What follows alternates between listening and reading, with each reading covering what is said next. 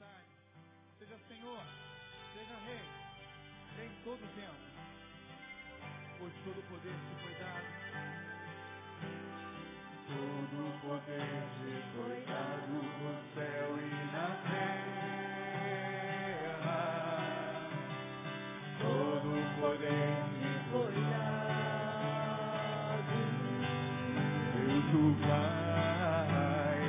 Deus o Pai se exaltou sobre todas as coisas.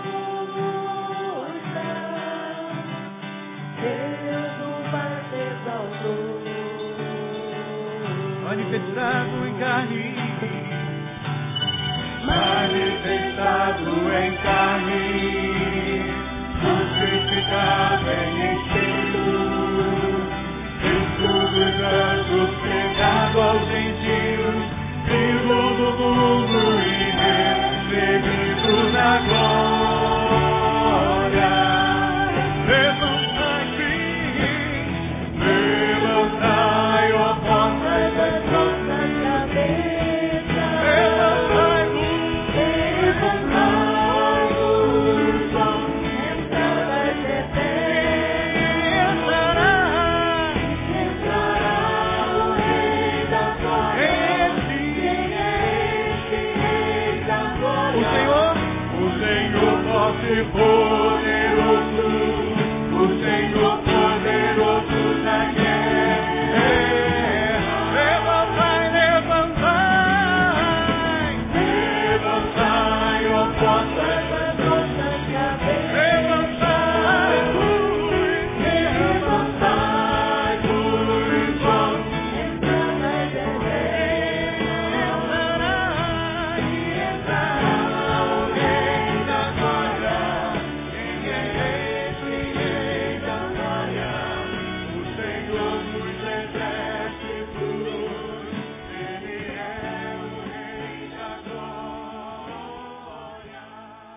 Glória a Deus.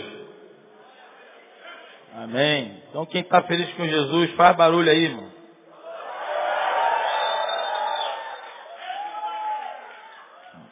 Amém. Abra a tua Bíblia aí, em Atos capítulo 8. Quando eu digo fazer barulho, é porque cada um fala o que sente na hora, um faz, bate palma, dá glória a Deus. Eu mando dar glória a Deus, o cara quer bater palma. Eu mando bater palma, o cara quer dar glória a Deus. Ou quer sair dando cambalhota, quer pular, não sei. O importante é que sua adoração seja sua. Atos capítulo 8, Novo Testamento. Você abriu? Então é o seguinte, querido, diga para o seu irmão ao lado aí, olha nos olhos dele agora, porque os olhos são janelas da vida. Ninguém consegue mentir através dos olhos. Então diga para ele assim, ó, hoje, o Senhor te surpreenderá. Agora olhe para mim dizendo para você, hoje, o Senhor me surpreenderá. E sabe por que ele vai te surpreender? Não é por causa do sermão, não é por causa do pregador, não é por causa da mensagem. É por causa da própria palavra de Deus, que é inesgotável. Você acredita nisso? Que ela é inesgotável? Então aplaude o Senhor bem forte, em nome de Jesus. Aleluia.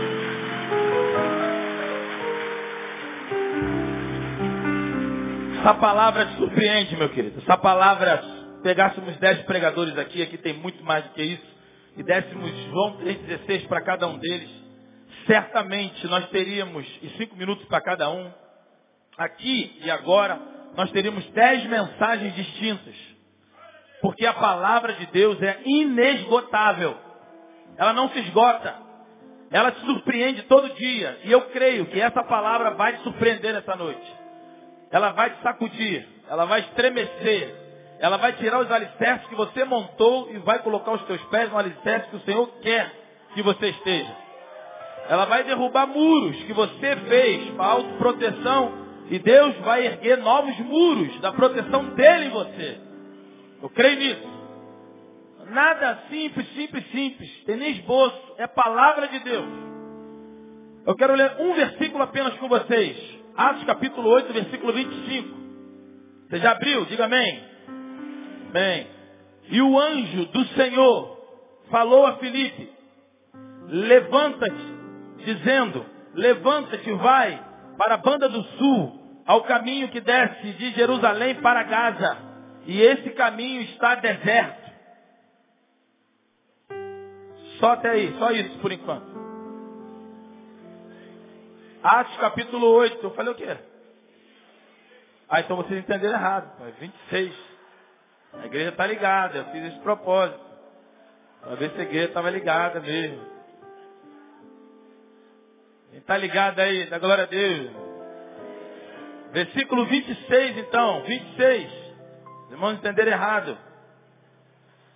Versículo 26. O anjo do Senhor. Amém? Todo mundo agora? O anjo do Senhor falou a Filipe, dizendo, levanta-te, vai para a banda do sul, ao caminho que desce de Jerusalém, para Gaza. Caminho esse que está deserto. Diga deserto. Caminho deserto. Diga Jerusalém. Jerusalém. Acontece o seguinte, essa palavra eu já preguei aqui acho que em 2004. Só que Deus deu algumas repaginadas aqui. E quando o pastor Denilson me ligou, Deus vê essa palavra no coração para trazer para os irmãos. E eu tenho certeza que é uma palavra, quando Deus faz isso, é porque Deus trouxe pelo menos uma pessoa aqui. E vai sacudir essa pessoa. Essa pessoa vai sair daqui turbinada. Eu não tenho dúvida disso. E a palavra do Senhor diz, o tema é conflitos de uma chamada. Porque Deus chama, amém, igreja? Deus chama. Só que quando Deus chama, existem conflitos que vêm junto com essa chamada, ou com esse chamado. Há crente aqui, levanta a mão. Esses crentes têm o Espírito Santo de Deus? Quem tem o Espírito Santo de Deus, levanta a mão. Amém. Se você tem o Espírito Santo de Deus, você já tem pelo menos um dom. Porque não existe crente que tenha todos os dons. Também não existe crente que não tenha nenhum dom. Então diga comigo, não existe crente que tenha todos os dons. Não existe. Se aparecer, repreende que é demônio. Também não existe, repita, crente que não tenha nenhum dom. Se alguém falar, repreenda que é demônio também. Porque todo crente tem pelo menos um dom. Porque a Bíblia diz que o maior dom do Espírito Santo é o próprio Espírito Santo. E Pedro vai dizer em Atos capítulo 2, recebereis o dom do Espírito Santo. O dom do Espírito Santo é o próprio Espírito Santo, é a própria pessoa do Espírito Santo. Todos os dons, capacidades, vêm dadas pelo próprio Espírito Santo. Então, você é um homem, uma mulher de Deus, que tem o Espírito de Deus, capacitada por dons de Deus, para receber. Se tem dom, tem chamado.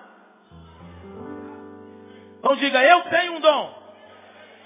Se você não sabia, você está sabendo hoje. Você tem pelo menos um dom de Deus. E se tem um dom, tem chamado. Porque Deus não dá dom para ficar na gaveta. Deus dá dom para ser usado. Se é usado, Ele vai chamar você para algum lugar. Ele vai chamar você para fazer alguma coisa. Ele vai chamar você para atuar de alguma forma. Porque Deus quer usar você. Deus tem um chamado para você específico. Não existe banco de reserva no time de Deus. Todos nós somos titulares. Você foi chamado, queimado, batizado, eu não sei qual é a nomenclatura que você usa. Você foi selado por Deus para jogar, para atuar. Você foi selado por Deus para ser usado por Deus, para ser chamado por Deus.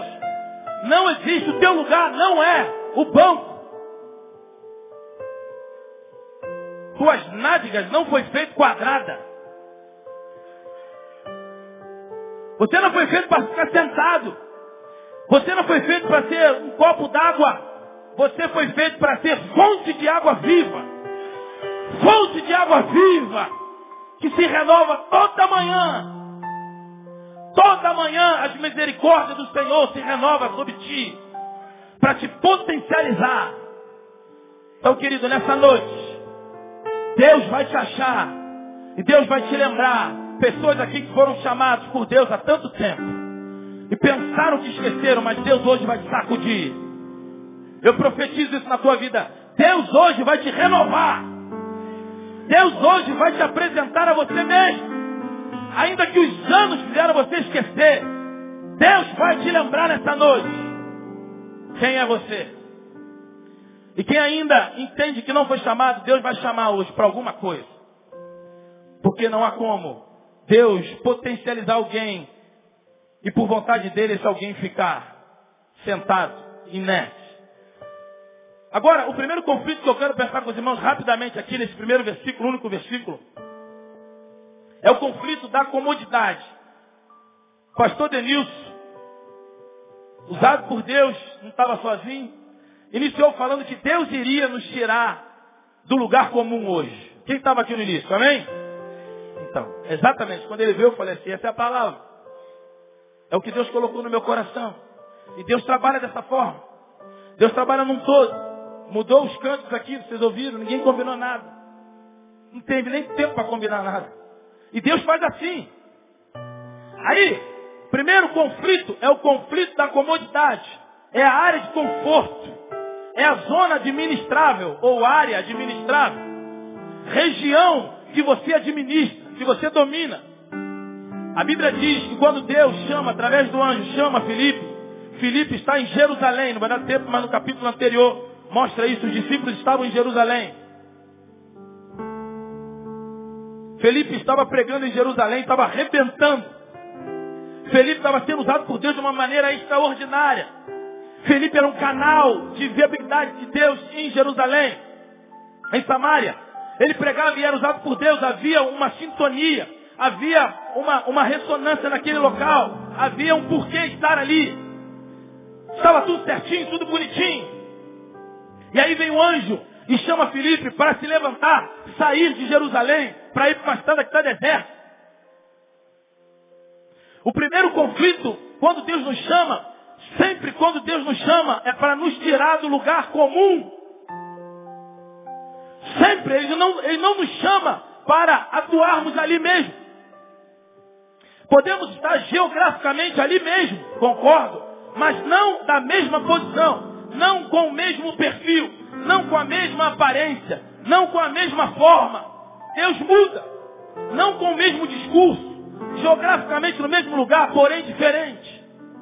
E aí Deus tira de Jerusalém, Filipe, que pregava, um lugar da facilidade, um lugar de domínio, um lugar que ele já tirava com os pés nas costas, um lugar que ele dominava inteiramente, um lugar que ele já tinha moral, um lugar que ele tinha confiabilidade, um lugar que quando ele ia botavam faixa na frente, grande pregador Filipe, um lugar que ele já vendia muitos CDs, um lugar que ele chegava, batia no chão, todo mundo bradava, recebia mistério, um lugar que ele já tinha notoriedade. Deus chama Filipe para abrir mão do lugar que ele já tem facilidade. Deus chama Filipe para sair da sua comodidade, da sua área de conforto, da sua região administrável, pragmática, calculada, materialista. Deus chama Filipe e cada um de nós para renunciarmos aonde você está, que é um lugar dominável.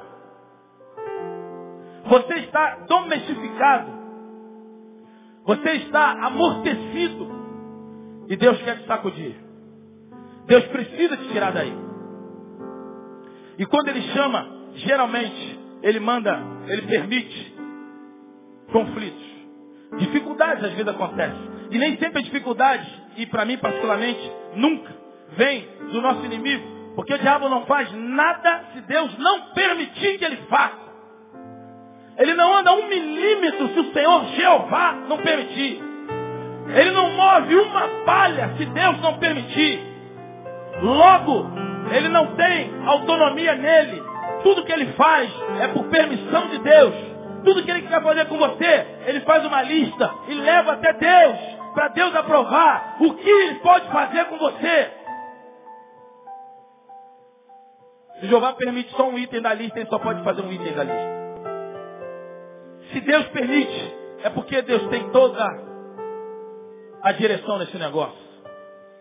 Se Deus permite, é porque Ele tem autoridade e a direção, o governo sobre esse negócio. Então, se acontece alguma coisa na tua vida que aparentemente você acha que é dificuldade, saiba que é Deus permitindo que aconteça para que você se mova onde você está. E o convite do anjo é para que ele saia de Jerusalém, para que ele saia da notoriedade, para que ele saia do sucesso, da facilidade, da acomodação, do lugar que aparentemente é muito legal, é muito bom. É o monte da transfiguração. É delicioso, é maravilhoso. A vontade é fazer 3 tendas e ficar ali. Porque é muito bom. Só que Deus quer mais para você. Diga para o seu irmão ao lado, Deus quer mais de você. Fale para ele. Sabe por que Ele quer mais? Porque Ele sabe que há mais dentro de você. Porque Ele sabe que tem condições de você sair do lugar comum. Você pode vencer você mesmo. Você pode renunciar a isso que está, a posição que você está hoje. Então o primeiro conflito da chamada de Deus é a renúncia. É o conflito da comodidade. Porque é muito providencial, é muito interessante. O lugar onde eu estou, os resultados aparecem. Eu conheço todo mundo. Domino o que eu faço. Só que o que Deus propôs, o anjo propôs para Filipe é: saia de Jerusalém. Levanta-te. Levanta-te. A ideia que a gente tem é que Filipe estava em descanso. Porque havia domínio, havia resultado, havia provação, havia marketing. Havia tapa nas costas. Havia conveniência. E Deus diz para ele: levanta-te e saia. Versículo 25. Dizendo: levanta-te e saia para a banda do sul. Uma estrada que está deserta. Segundo conflito, nessa história aqui, e é na nossa história também, é o conflito dos perigos, dos riscos. Porque você sair de um lugar, de uma metrópole, de um lugar extremamente desenvolvido, e ir para uma estrada que está deserta, essa estrada certamente, segundo os estudiosos, era uma estrada visitada por salteadores. Era uma estrada que havia perigo. Não era uma estrada muito funcional. Não era uma estrada muito usada. Era uma estrada deserta, era mais rápida, porém, era mais acidentada a estrada. E certamente, por ser deserta, havia muitos salteadores, muitos ladrões ali. O risco de assalto, de ser espancado, de ser ridicularizado de alguma forma, sofrer danos, era muito grande. A possibilidade era muito grande.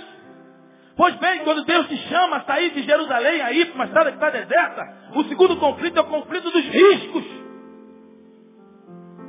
Quando Deus fala: sai desse lugar, vai para outra empresa. Senhor, eu vou ganhar menos.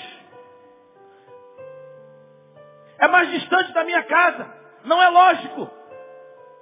Quando nós queremos, nós trazemos a lógica para o nosso lado. Só que Deus tem a lógica, mas é a lógica de Deus. O segundo conflito, querido, é o conflito dos riscos. Porque não há como servir esse Deus, seguir essa palavra sem risco. Não há como não correr risco. Esse evangelho, essa palavra chega a nós. 66 capítulos, os livros, o cânon da Bíblia. Essa palavra chega até mim e você, passando por vários homens que escreveu durante muitos anos. Essa palavra, muitos morreram, foram decapitados, cerrados ao meio, flechados, apedrejados, crucificados. São riscos que muitos correram. Não há como seguir essa palavra sem correr risco. Não há como servir esse Cristo sem correr risco. Não existe nada palpável, tangível, com segurança total. Não há como. Deus disse para Abraão: sai do lugar e vai para o lugar onde eu vou te mostrar. Deus diz a você hoje: sai da tua parentela, sai da área de domínio que você está. Estou mandando ninguém separar não, irmão. Está repreendido em nome de Jesus. Sai da tua parentela significa sai do lugar do teu domínio, do teu gueto, das tuas exatidões, do teu evangelhozinho matemático programado, materialista, calculável, domestificado. Deus te diz, vai para o lugar. Para onde, Senhor? Eu vou te mostrar. E essa palavra me pega em cheio. Porque Deus, no início desse ano, fez isso comigo. Eu quero que você vá. Vá para onde? Vou te mostrar, vai indo. Vai indo que eu vou te mostrando. É muito difícil isso. Conversei com o pastor Neil. Falei, pastor, estou deixando o ministério de jovens e Deus está mandando eu ir. E no início eu pensei que fosse geograficamente, iria aparecer alguma coisa. Mas depois Deus me mostrou que é ir ficando e ficar indo. Ó, filosofando. Aconteceu comigo o que eu achava mais absurdo. Estou indo, ficando e ficando indo. Betânia está em mim, eu sou Betânia e hoje em muitos lugares. E Deus tem me levado, hoje eu estou no ministério itinerante, pregando a palavra, vários lugares. E de igrejas grandes, igrejas vazias, igrejas que dão oferta grande, igrejas que me levam no canto, dá dois tapas, um guaranazinho e manda embora. Tem ido em vários lugares, são riscos. E alguém disse, tua família, se eu não confiar em quem me chamou, eu vou confiar em quem? Ou eu creio em Deus, ou eu rasgo a Bíblia e vou trabalhar em qualquer outro lugar, vender limão na feira. Não há como ter exatidão para fazer a obra de Deus. Se você quer ir para o céu e continuar fazendo a vidinha que você vai, você está muito bem, pode continuar aí. Mas se você quer influenciar a gente, chegar lá no céu, como a história que o pastor nos contou, que ele falou como chegasse no céu, ele contou num café de pastores, eu achei fantástica essa história.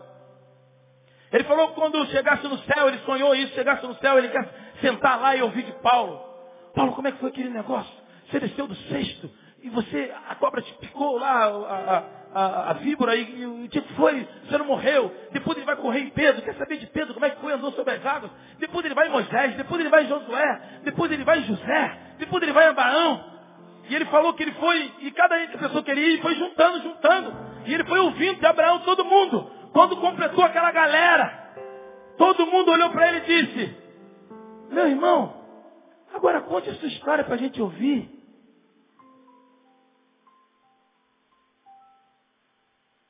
Ele acordou. Ele disse, meu irmão, eu tremi, gelei.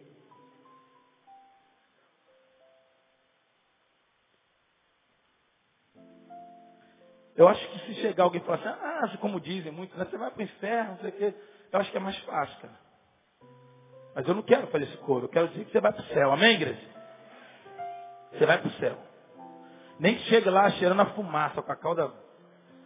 Mas tu vai para o céu. Porque esse negócio não é pela lei, é pela graça. Não são pelas obras. Alguns, sem vergonha, deveria ser pelas obras. Mas não é. É pela graça. Então, se você confessou a sua vida, eu creio nisso. Eu creio em salvação eterna. Eu creio que uma vez salvo, salvo para sempre. Ah, mas voltou, pecou, nunca teve. Tem prazer no que está fazendo? Tem, então nunca teve. Pregou, jejuou, fez o que fez pro demônio, a Bíblia fala disso. Ah, você é salvo, você vai para o céu. A questão é como você vai chegar no céu. Qual a história que você vai contar para Abraão, cara? Abraão vai sentar contigo, ávido em querer saber como é que é ser crente e no século 21. Ele vai falar, meu irmão, meu querido, como é que é? Como é que é esse negócio de ser crente, Bíblia, entrar para a igreja, ser gospel? Como é que é? Cara, estar no céu é tremendo. Aí Deus, quando chama, tem os conflitos. E quando eu aceitei essa chamada, é conflituosa. Porque você passa por riscos. Você não tem nada, amparo nenhum.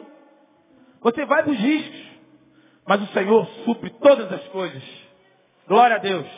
Aleluia. os riscos de uma chamada. Não há como ter garantias. A garantia é: eu estarei convosco todos os dias. Até o último suspirar da tua vida, eu estarei contigo. Essa é a garantia. Isso está escrito no contrato. O resto é você e ele. Terceiro e último risco, nós vemos aqui no versículo 25, que a estrada estava deserta, ok? O primeiro risco é o risco da comodidade, de sair de Jerusalém, daquilo que você já domina. O segundo risco é o risco, o conflito dos riscos. Primeiro é o conflito da comodidade, depois é o conflito dos riscos. Você vai passar por uma estrada que está deserta, há salteadores, há ladrões. Riscos vão acontecer. Só que quem te chamou não foi nenhum homem, quem te chamou foi Deus. E Deus fez um chamado de maior forma sobrenatural possível, usou um anjo. No grego, anjo significa angelos, significa mensageiro. Anjo, mensageiro. Deus envia um anjo, chamando Filipe. Filipe foi, são riscos. Riscos que ele corre, mas riscos que vale a pena correr risco por aquele que te chama. Porque se Deus chamou, Ele não vai te botar em furada. Deus não te chama para podre. Agora você tem que saber quem te chamou. Se foi Deus, vai, porque Deus banca o que Ele diz. E aí, Filipe foi, e foi para uma estrada que está deserta. Conflito agora, que é o conflito da produtividade. Porque pensa bem da lógica. Senhor, como que o senhor quer me usar, não quer? O Senhor quer alcançar o maior número de pessoas possível, não quer? É. Mas eu estou bombando aqui em Jerusalém. O que, eu vou fazer na estrada que está deserta? Tu é louco. Senhor, tu não está ligado. Não tem noção, Deus, não tem noção. Como é que eu vou sair de Jerusalém, que eu estou arrebentando, está bombando, o evangelho está crescendo? Eu vou para uma estrada que está deserta, onde não tem ninguém. Que eu vou sair de uma metrópole para ir para um lugar onde não tem ninguém? Que eu vou fazer na estrada que está deserta? Tu não é formado em prognóstico. O servo, ele não tem que tentar adivinhar, irmão. Diga para o seu irmão aí. Tenta adivinhar não, irmão. Adivinhar é pecado. Fala para ele.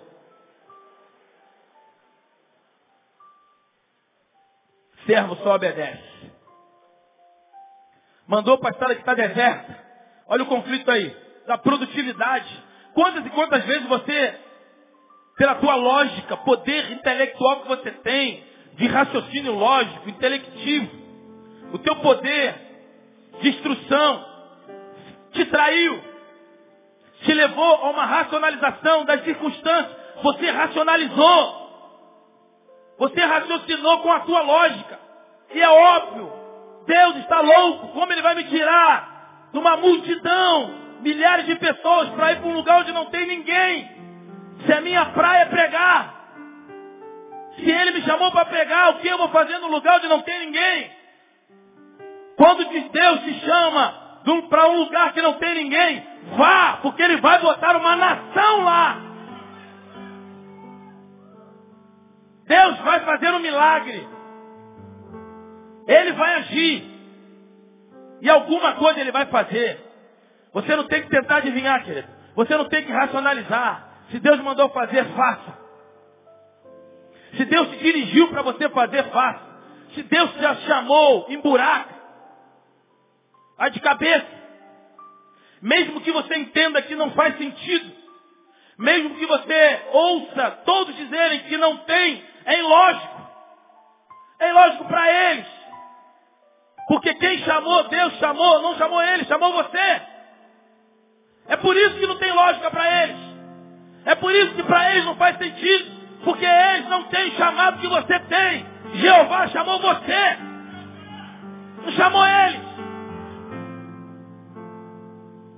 Deus deu para você, cara.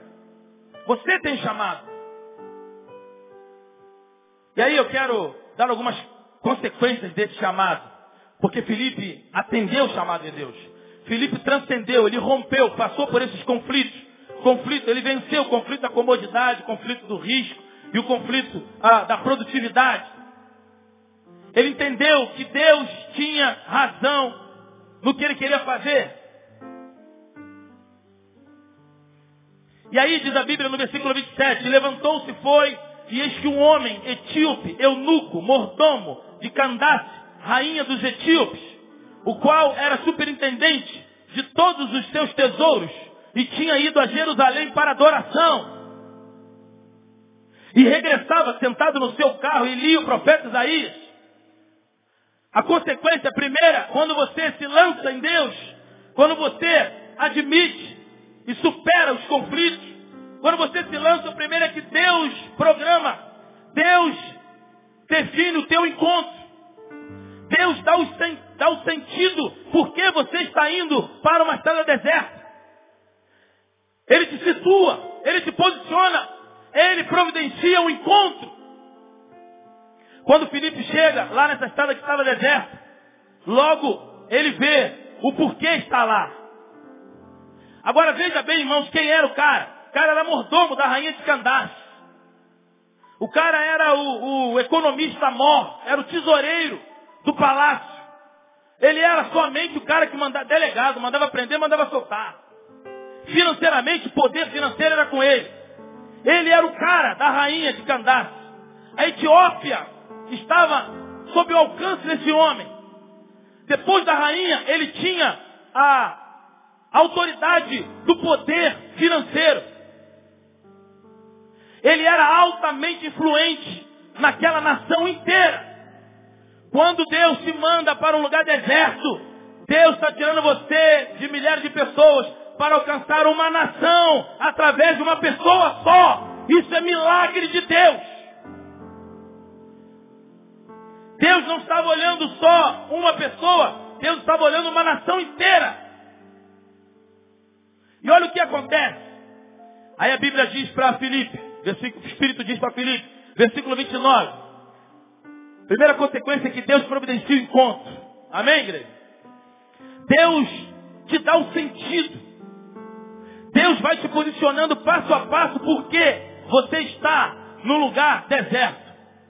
Para que ir a um lugar deserto? Para alcançar uma nação através de uma pessoa. Então, quando Deus faz você olhar para uma simples criança, veja essa criança, não só uma criança, mas é um coração, uma produtividade imensurável. Você não tem noção do que Deus pode fazer através dessa criança. Você pode estar evangelizando, alcançando daqui a 40 anos o futuro presidente dessa nação. Você pode estar alcançando a pessoa, o menino, que futuramente poderia ser o chefe do tráfico. O artilheiro da Copa do Mundo de 2000 e tal. A mídia vai estar aos seus pés. E ele agora tem um discurso, porque alguém o alcançou quando ele tinha 5 anos de idade. Você não sabe quem é essa pessoa que Deus colocou diante de você. Você não sabe o que Deus pode fazer nessa empresa que ele está te levando, que aparentemente não é boa como você achava que deveria ser a outra. O curso que você acha que não vai ganhar dinheiro. Deus não te chamou para ganhar dinheiro. Deus te chamou para ser bênção nas mãos dele. A sua dúvida em qual faculdade vai fazer, porque todos dizem para você que isso não vai dar dinheiro. Deus vai te dar prosperidade maior do que muitos desses que dizem que vai dar dinheiro. Aleluia. Então, querido, a Bíblia diz, não desprezeis as pequenas coisas. Não desprezeis as pequenas coisas, porque as pequenas coisas estão na mão de Deus. Estrada deserta. Você não tem nem noção do que Deus pode fazer. Aquilo que está deserto, é lá que Deus quer agir. Sabe por que Deus quer agir no deserto? Porque no deserto há ausência de provisões. Deus disse para o seu povo, Moisés, diga a Faraó, libera meu povo para que preste uma festa para mim no deserto. Êxodo 5:1. Deus queria que o povo prestasse uma festa para ele no deserto. Não é prestar uma festa para Deus em Canaã, no palácio, no meio da festa. Não, Deus quer uma festa no deserto. O deserto é ausência de provisões. Não há provisão material.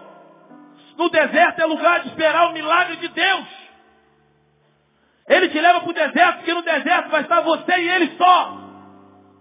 Não há como dar jeitinho. Não há como buscar pistolão. Não há como dar voltinha. Não há como deixar 10 reais no porta-mar, no porta-luva. O dia da vistoria. Não tem jeitinho, irmão. No deserto não há espaço para dar volta. No deserto é você e dele, você e Deus. E é por isso que ele quer que você vá para a estrada que está deserta. Porque lá ele vai trazer, vai providenciar o encontro. E no encontro você vai entender para onde Deus está te levando. Agora veja aí no versículo 30, versículo 29. E diz o Espírito Santo: chega-te e ajunta-te a esse carro. Versículo 30. Versículo 29 ainda. O que Deus disse para Filipe? Ajunta-te a esse carro. Você lembra que eu falei para você de que essa estrada é uma estrada deserta, e por estar deserta, certamente, os comentaristas entendem que era alvo de salteadores, de ladrões.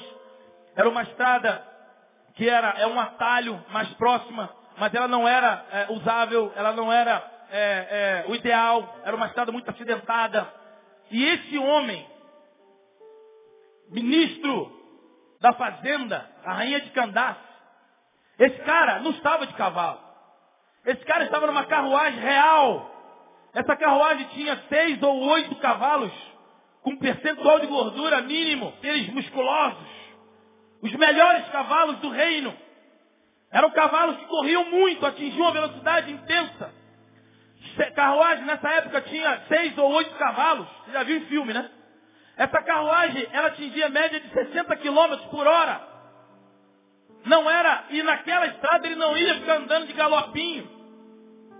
Ele não estava nem aí, ele estava lendo o livro de Isaías. Ele estava viajando, porque ele foi... Eles eram tementes a Deus, ainda que não fossem judeus, mas foram em Jerusalém no templo, adoraram, foram impactados pela presença de Deus. E ele voltou com seu coração explodido, com sede. Certamente ele ouviu falar de Jesus. E ele estava lendo o texto exatamente que faz menção a Jesus Cristo. E ele pega o pergaminho de Isaías, e ele vem lendo, ele vem comendo, ele vem bebendo sobre Isaías, informações que ele quer sobre Jesus. Quem é esse Jesus que transformou Jerusalém e encheu meu coração? Ele volta impregnado de Deus. E um costume da época era leitura alta, em voz alta. E ele vinha, que é um ato pedagógico muito interessante, que você ouve 2 vezes. E aí ele começa, ele vem lendo tão alto, que Filipe do lado de fora ouve o que ele está lendo. E aí o Espírito Santo diz a Filipe: junta-te a esse carro, Filipe. Como? Como você acha que essa carruagem estava passando? Ele não estava devagar, estava correndo, possivelmente a 60 km por hora. Deus é louco, sim ou não? E, rapaz, Deus é louco, sim ou não? É, porque eu entendo os irmãos, né? Aqui é palavra pura. Aqui, né? Claro que Deus é louco. Amém, irmão? Deus manda Filipe correr ao lado da carruagem, que possivelmente estava a uma velocidade intensa, por circunstância do momento, pela pressa desse homem de chegar no palácio, pelas condições que essa carruagem teria. Deus manda Filipe correr ao lado dessa carruagem. Encosta-se nessa carruagem. Filipe não ia poder ficar parado, ela vinha correndo. O que o Espírito Santo mandou Filipe fazer? Ei, irmãos, correr ao lado da carruagem.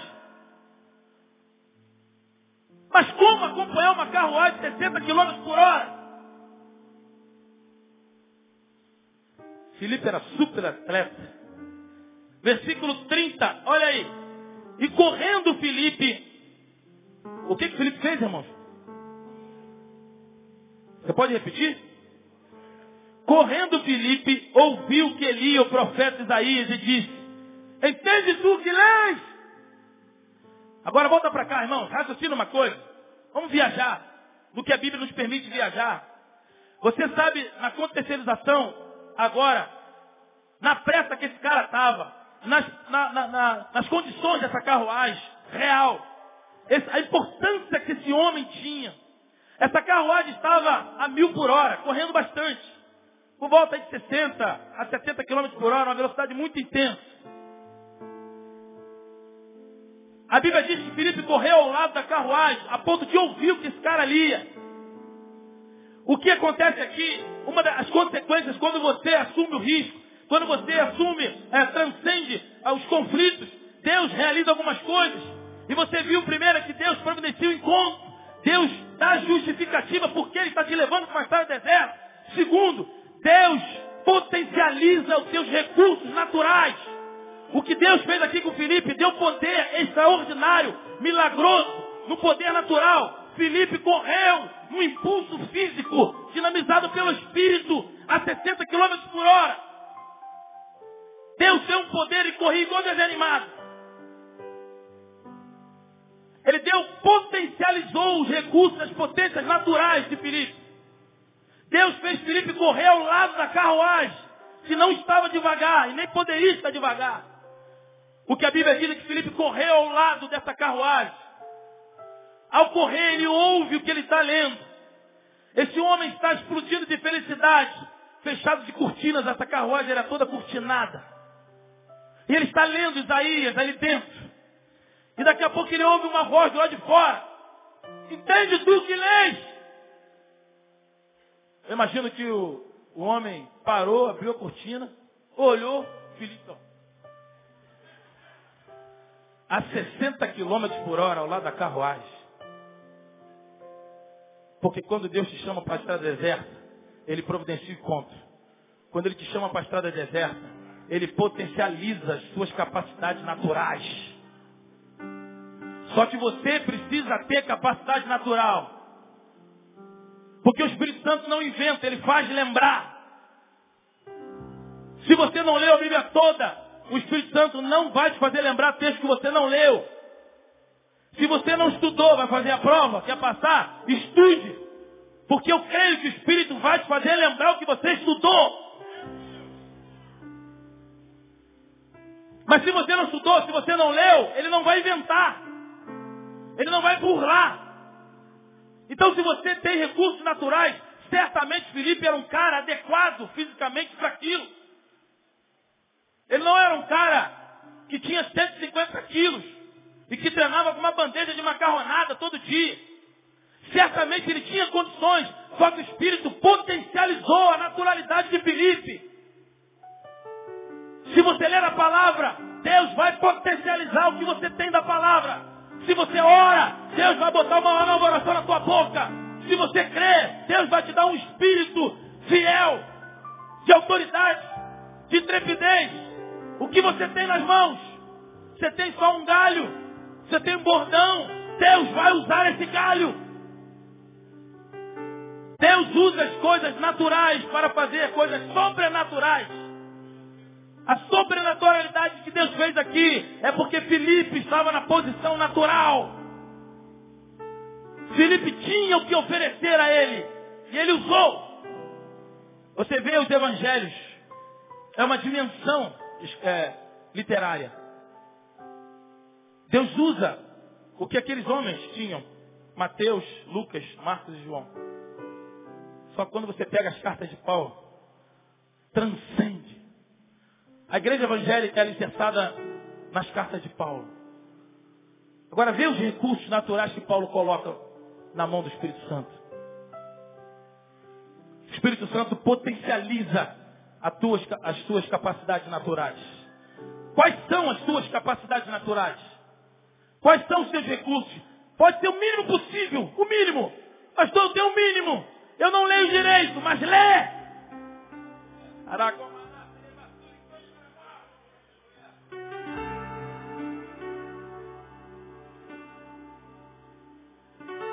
Você não sabe orar, mas ora. Você não sabe pregar, mas prega. Você vai botar uma palavra na sua boca. E você vai transformar corações. Mas você precisa se lançar. Pode ser o mínimo que for. E a Bíblia diz que ele não apaga o pavio que fumega. Ele não quebra a cana quebrada. Aleluia. Eu sou uma cana quebrada nas mãos de Deus. Aleluia. Ele não rejeita. Mas eu sou um pavio que está quase apagando, está fumegando. Sim, mas você é um pavio que tem fogo. É um mínimo de fogo, mas tem fogo aí. E o Senhor vai pegar esse pavio e vai soprar. Com muito cuidado, porque se soprar forte, você apaga. Ele começa a soprar levemente.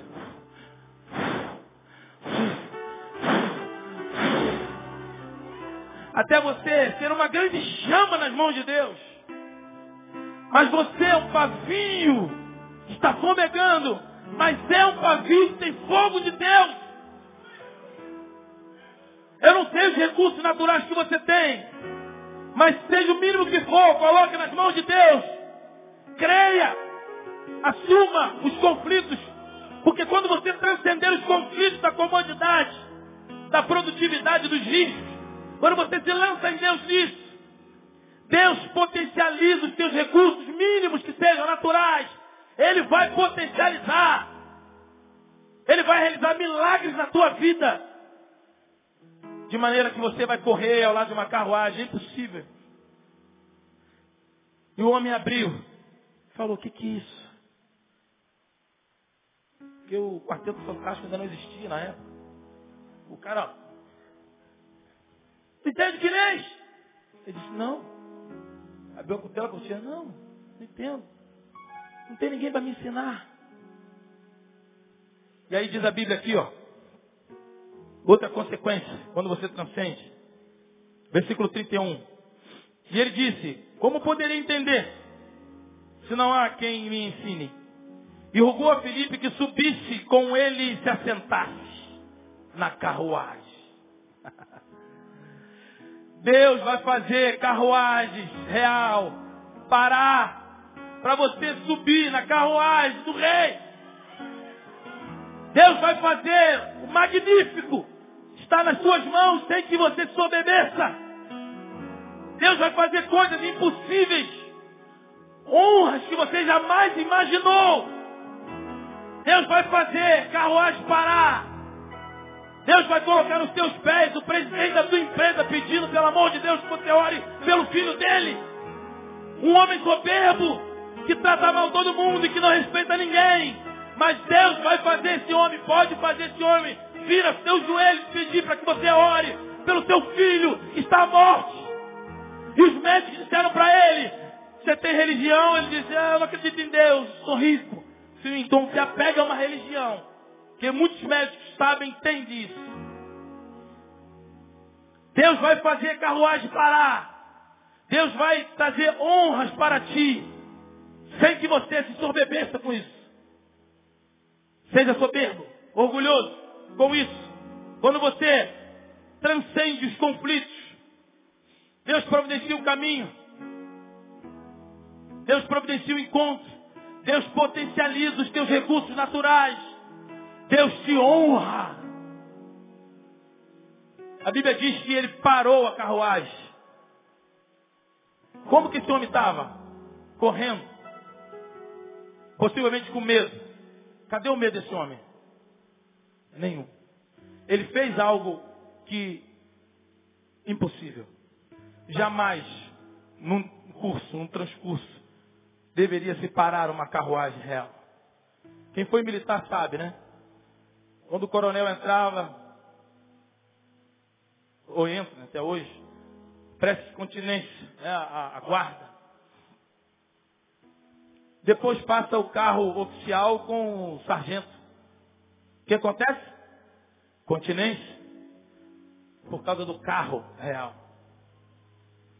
Eles não poderiam parar. Era risco, não só para ele, mas para a carruagem. Não deveria se fazer uma loucura. Ele parou a carruagem real. Parou a carruagem real. Algo impossível. Algo inumano. Fora da lógica. Diz que ele parou a carruagem real, o homem responsável pela parte financeira de um reino. O ministro da fazenda para ali. O tesoureiro mor para e pede que Filipe subisse a carruagem para lhe ensinar. Isso são honras que Deus providencia aos servos que transcendem os conflitos de uma chamada. Sobe, Filipe. Sobe essa carruagem e me ensine. E Filipe começou a ensinar, começou a pregar. Falou de Jesus, falou do batismo. E aí chega lá pelas tantas, sobre a questão do batismo. Versículo 38 agora, para a gente encerrar. Abre aí. E mandou parar o carro novamente, porque Filipe falou sobre o batismo, sobre águas. Versículo 38. Mandou parar o carro. E desceram ambos as águas, tanto Filipe, versículo 38, tanto Filipe como o eunuco, e o batizou. Desceu as águas, certamente tinha água lá dentro da carruagem. Tinha frigobar, tinha sauna, tinha tudo. Tinha água certamente, tinha ou não tinha? Fala sério, não tinha um copinho lá dentro? Certamente. Por que Filipe não pegou o copo d'água e batizou o cara dentro da carruagem?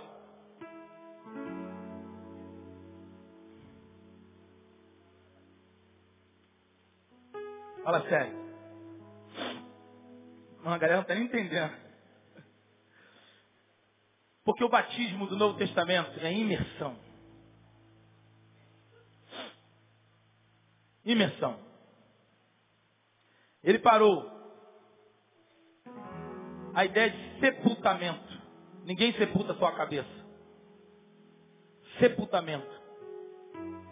E ele entrou, desceu as águas e foi batizado. Versículo 38.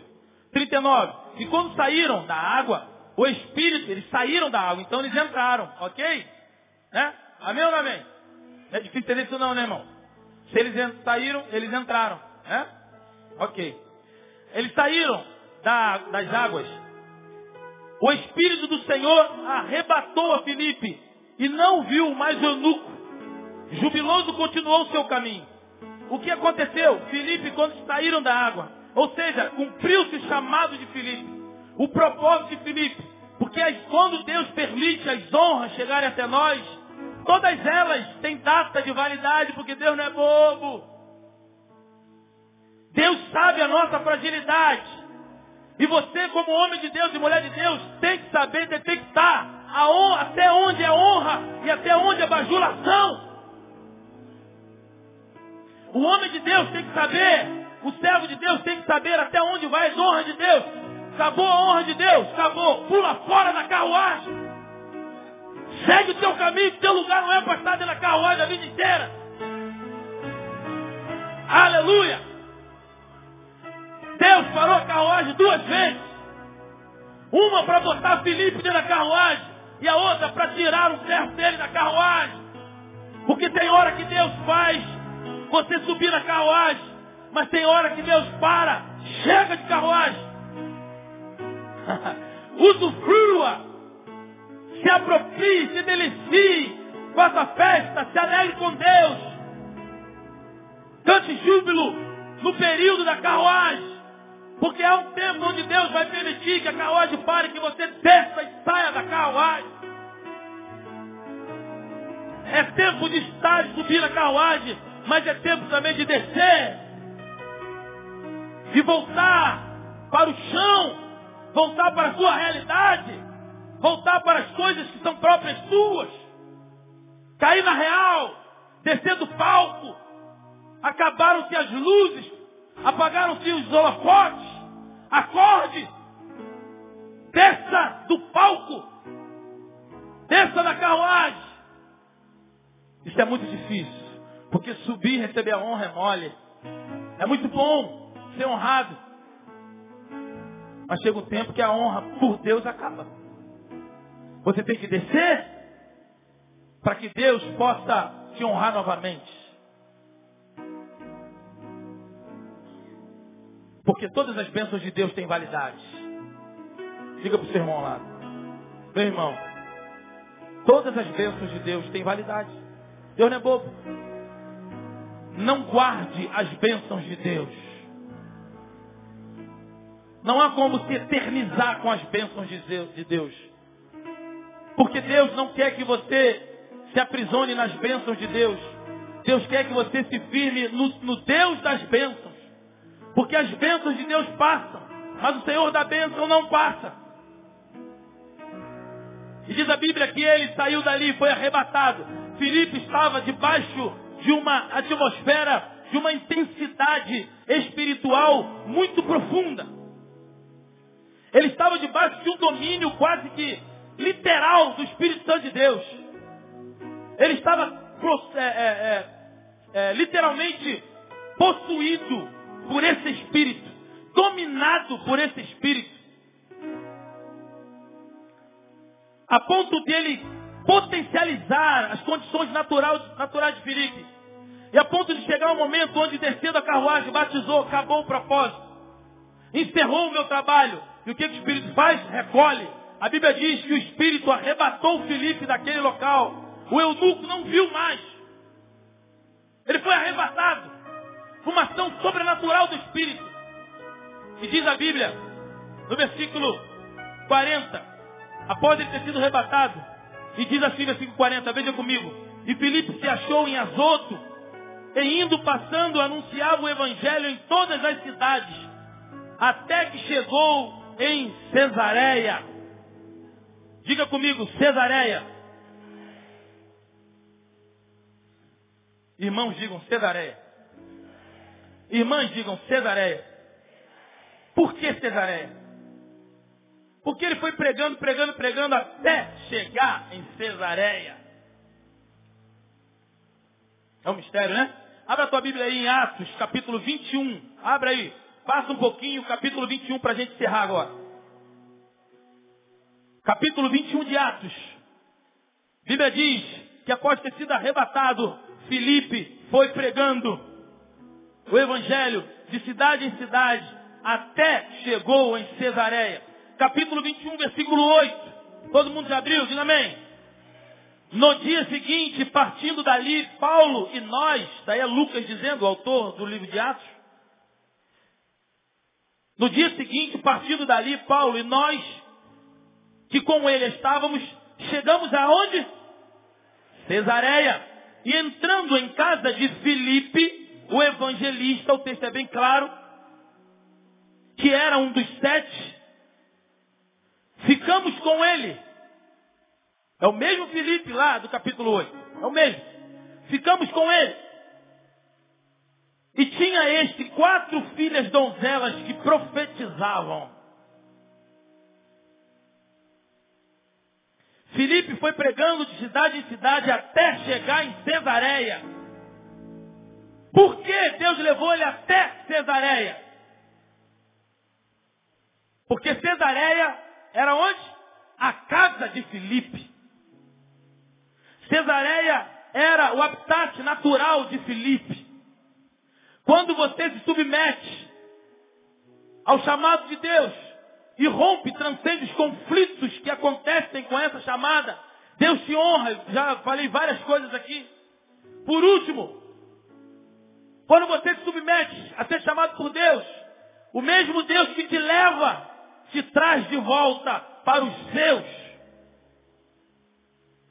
E os seus abençoados e cuidados. A Bíblia diz que ele tinha 4 filhas donzelas.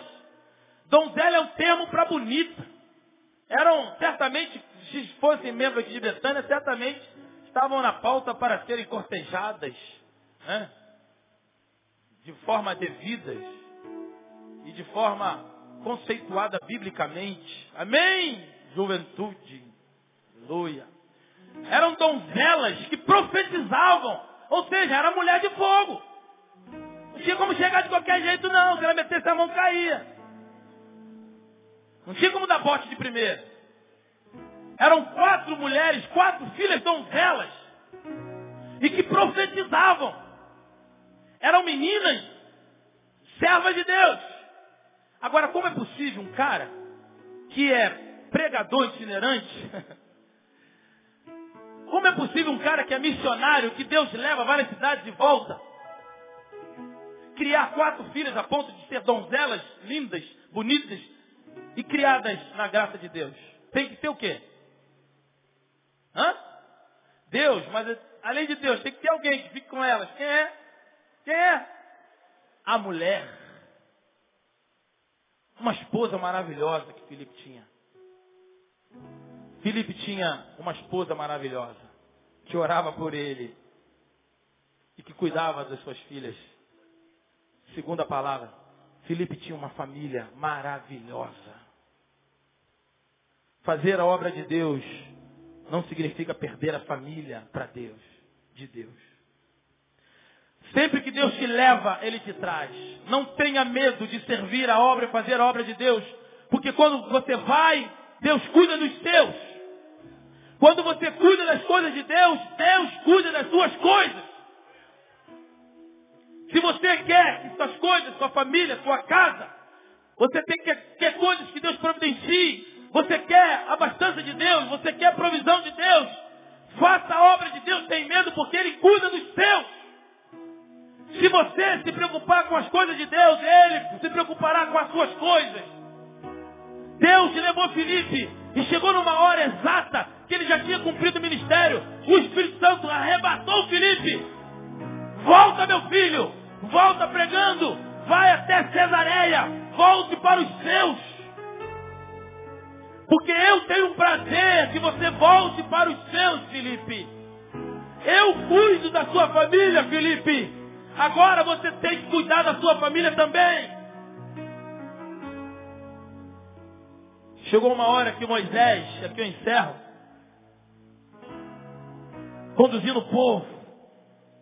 Moisés abdicou da sua família e foi.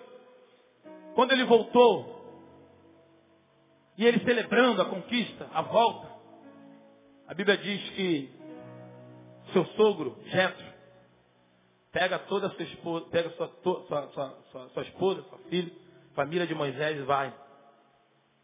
Quando ele vê, ele pensa que ele vai dar o testemunho e Jetro fala, Moisés, sogrão foi uma bênção. Espera, Moisés. Depois você fala, Moisés, ele o quê? Olha o povo. Deixa o povo, Moisés. Deus cuida do povo. Toma sua família.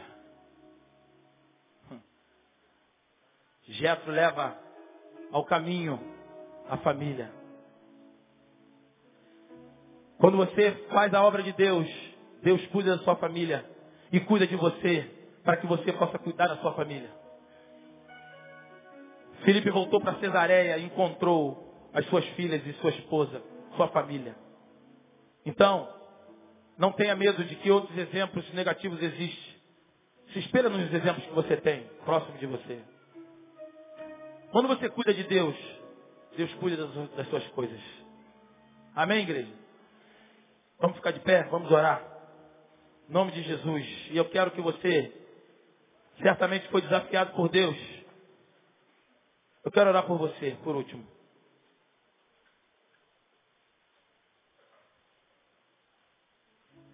Certamente Deus te chamou para alguma coisa.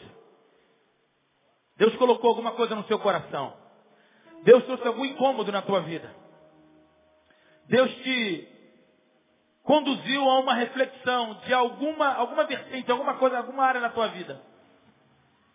E a primeira delas que eu quero lançar o desafio para você aqui hoje, são aquelas pessoas que nunca tomaram uma decisão por Jesus, não são membros de uma igreja evangélica, nunca entregaram a sua vida nas mãos, nunca oraram entregando sua vida para Jesus de forma definitiva. Ou seja, trocar em miúdo para que você entenda. Você não é evangélico, você não é crente. Eu não costumo fazer esse tipo de apelo. A direção que eu tenho é essa também. Então hoje à noite, se você entregar sua vida para Jesus, você confessar os seus pecados e entregar sua vida para Jesus, aí entenda como o Espírito Santo permitiu que você entendesse. Eu quero que, se você quiser fazer isso, existem várias formas. Uma delas aqui agora é você sair do seu lugar e vir à frente. Se colocar diante de Deus dizendo, eu quero aceitar esse chamado de Deus. Esses conflitos todinho eu tenho, mas eu quero abrir mão, eu quero para a minha vida. E você que é crente, você que é servo de Deus, você que é membro dessa igreja, qualquer outra igreja, que vai estar adorando o Senhor. E se você entendeu essa palavra, você entendeu que você quer atender o chamado de Deus. Se você quer se preparar melhor para fazer a obra de Deus de alguma outra forma, mas você quer atender o chamado de Deus que Ele te fez hoje, ou que talvez Ele tenha feito lá atrás e hoje Ele te lembrou. Se você quer isso para a sua vida, saia do seu lugar também, vem aqui à frente. Eu quero orar por você em nome de Jesus. Pode ser para uma pessoa só, não sei para quem foi, mas a oportunidade está diante de você. Se Deus te chamou, vem. Se Deus falou alguma coisa no seu coração quanto ao chamado, se você entendeu que você quer se colocar diante de Deus de uma maneira especial, Deus vai potencializar os seus recursos naturais. Se você entendeu isso, assim como Deus chamou, você sai do seu lugar durante essa canção. E nós vamos adorar o Senhor agora. E venha. Aleluia. Eu não vou caber muito longe. Aleluia. Há um chamado de Deus.